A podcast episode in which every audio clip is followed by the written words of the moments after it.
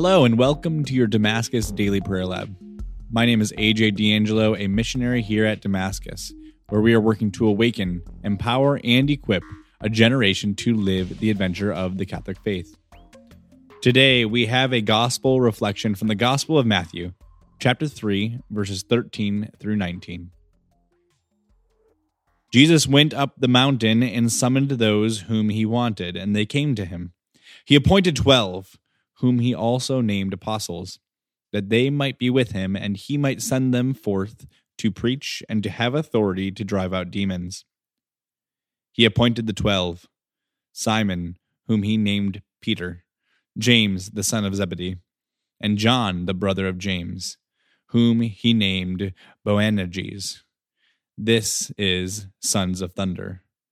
Andrew, Philip, Bartholomew, Matthew, Thomas, James the son of Alphaeus, Thaddeus, Simon the Cananean, and Judas Iscariot, who betrayed him.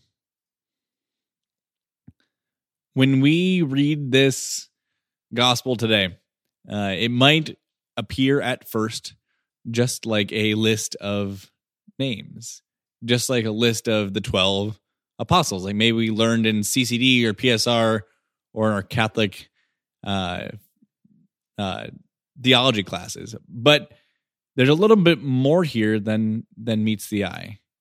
Because in order for us to understand this list, we need to understand the gravity of the impact it has on the present and the reality of what it looked like in the moment. Let's start with the present. Every single bishop and priest that is ordained and consecrated can trace their ordination, their consecration back all the way through 2,000 years of history to these 12 men. Every single Catholic on the planet in fact, can look at their priest, look at their bishop, and trace him back to these 12 men.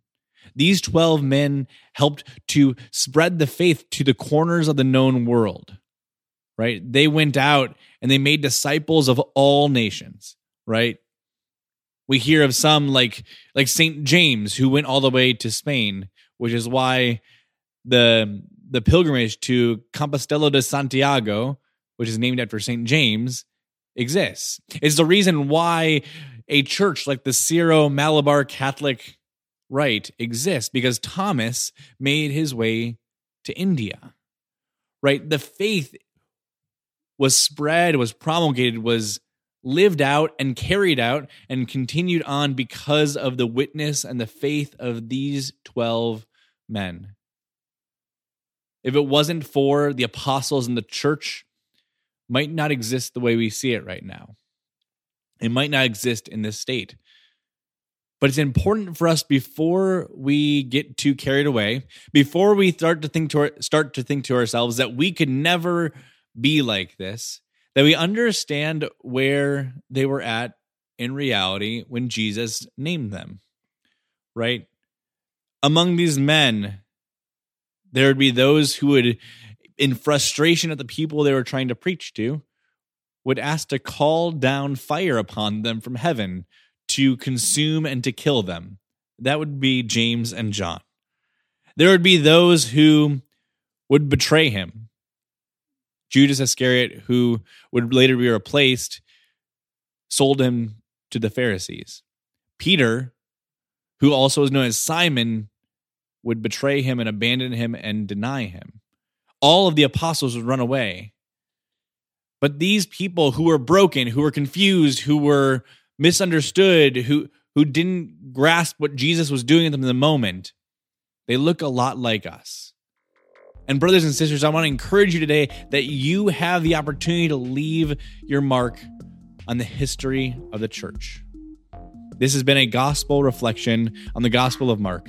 Again, my name is AJ D'Angelo, and to learn more about the mission of Damascus, please visit us at damascus.net. Thank you, and God bless.